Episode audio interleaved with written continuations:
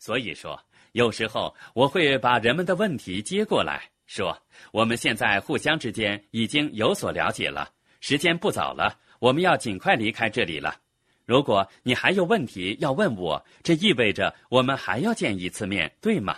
就这样，我利用他们问的问题来订立跟进约会。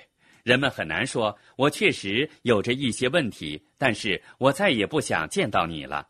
如果对方还有兴趣多了解这个生意，你应该和他订立另外的见面时间，而不是继续谈下去，一直谈到半夜，回答对方的一大堆问题。你应该很早以前就离开那里。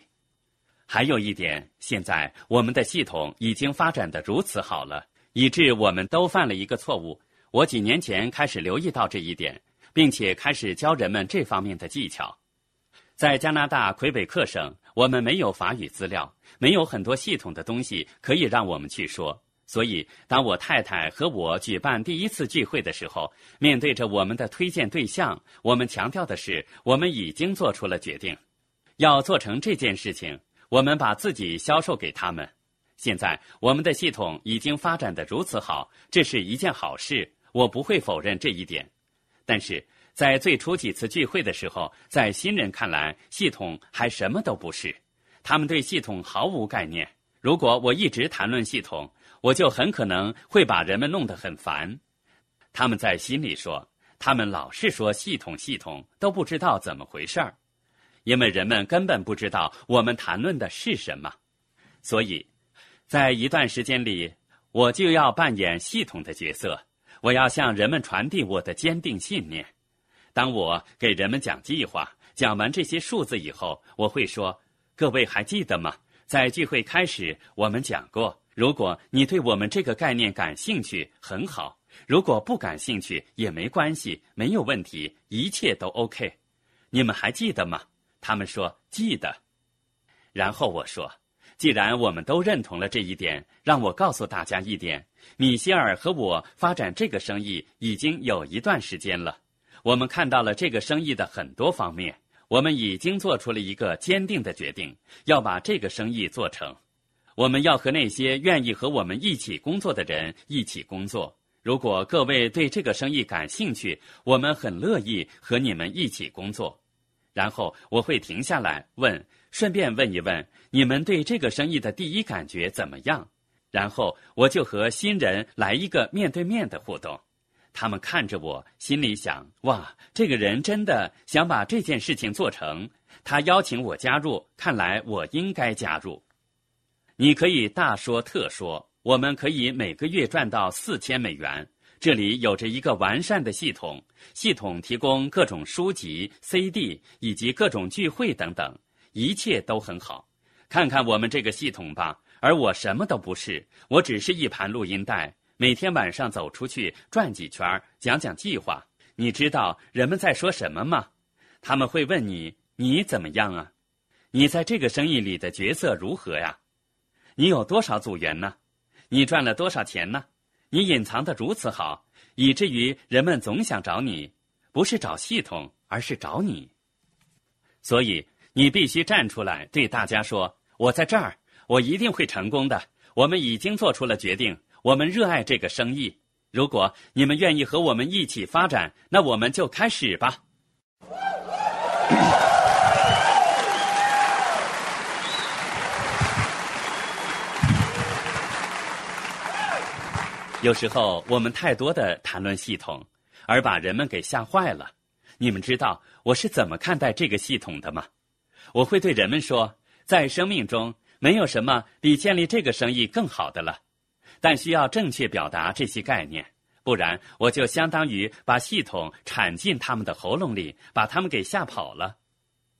只有你才能创造不同，所以说，当你们达成某一个级别，我们就把你邀请过来和人们分享，你才是不同之处。所以你们要知道如何在这个生意里启动人们。业务咨询是一件很重要的事情，因为系统教的是关于这个生意的通用原则。你需要一个有经验的领导人，根据你的具体情况，比如你的性格特点、你想达成的目标、你的生意进展如何等等，来对你进行个性化指导。你的领导人会根据每个人的具体情况来分别对待不同的组员。你还需要找到一个人，他和你有着一定的距离，这样他或者他或者他们就能把你和你的生意看得一清二楚了。你试过看自己吗？好好想想，如果你面前没有镜子，你能看清自己吗？你不能。那么在这个生意中，你又怎样看清自己呢？你的领导人就是一面镜子，他会把你需要做什么反射给你，让你去继续做正确的事情，时不时去改正一些错误的事情。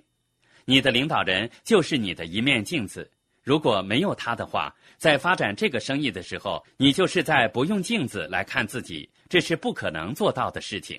当你和领导人做业务咨询的时候，首先你要做到像尊重自己的时间一样尊重领导人的时间。如果你感觉自己要迟到了，请你打电话给领导人。有时候你不想迟到，可是没有办法，前面出现了交通堵塞或者发生了一些意外。但不管发生什么事情，礼貌的做法应该是给领导人打电话，告诉他你可能要迟到一会儿。其次。要准备好你的生意结构图，让你的领导人看清楚你的生意现状。他会建议你说，你应该和这些人一起工作。他们会问：这些人参加了生意多长时间呢？啊，他们是一九三四年加入的。这些人太老了，让我们换一个地方工作吧。你很可能改变不了他们的。如果另一个人是上个星期才加入的，那么我就知道那是一个很有兴奋度的人，他的温度很高，可以立刻去行动。你可以把上一个月之前加入的人涂成绿色或者其他颜色，什么都可以。你们的领导人可能会给你不同的指导意见，我就不定太多条条框框了。只要你们有着一个模式，每一个人都遵循这个模式，让领导人很方便的看到谁是谁，他们做了什么，没做什么，这样你的领导人就更容易给你正确咨询了。第三，要带上你的日程表，上个月你讲了几次计划，这是很重要的。讲最多计划的人必然成功。有时候组员来向我做咨询。单凭他们跟我的说话方式来看，我还以为他们每天晚上都出去讲计划呢。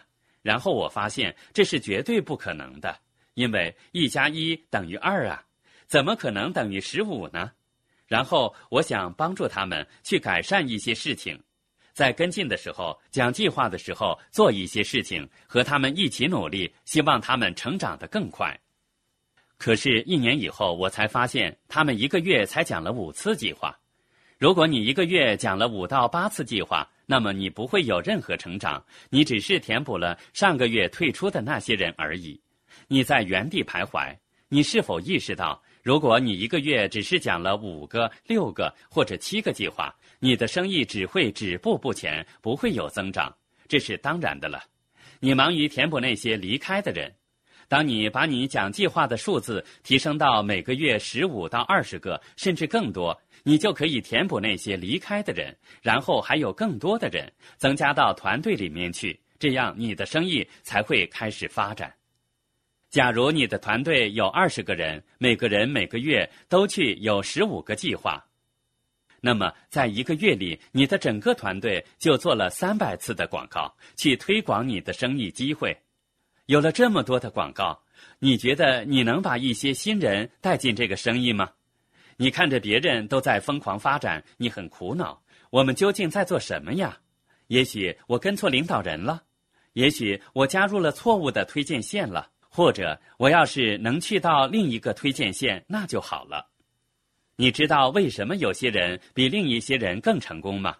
只是因为他们讲的计划比其他人更多。句号就是这么简单。他们只是讲比你们更多的计划而已。他们会推荐比你们更多的新人吗？当然了，因为他们讲如此多的计划，他们已经讲得非常好了。为什么他们讲计划讲得好呢？因为他们讲了更多的计划，讲最多计划的人必然成功。这里毫无神秘之处，讲计划就可以了。你应该尽可能多的去讲计划，你还需要装备。亲爱的朋友，想获得更多的成功经验吗？请关注微信公众号“炫色安利微商旗舰店”，我们将为想成功的你提供更多的精彩信息。炫色安利微商旗舰店等你哦！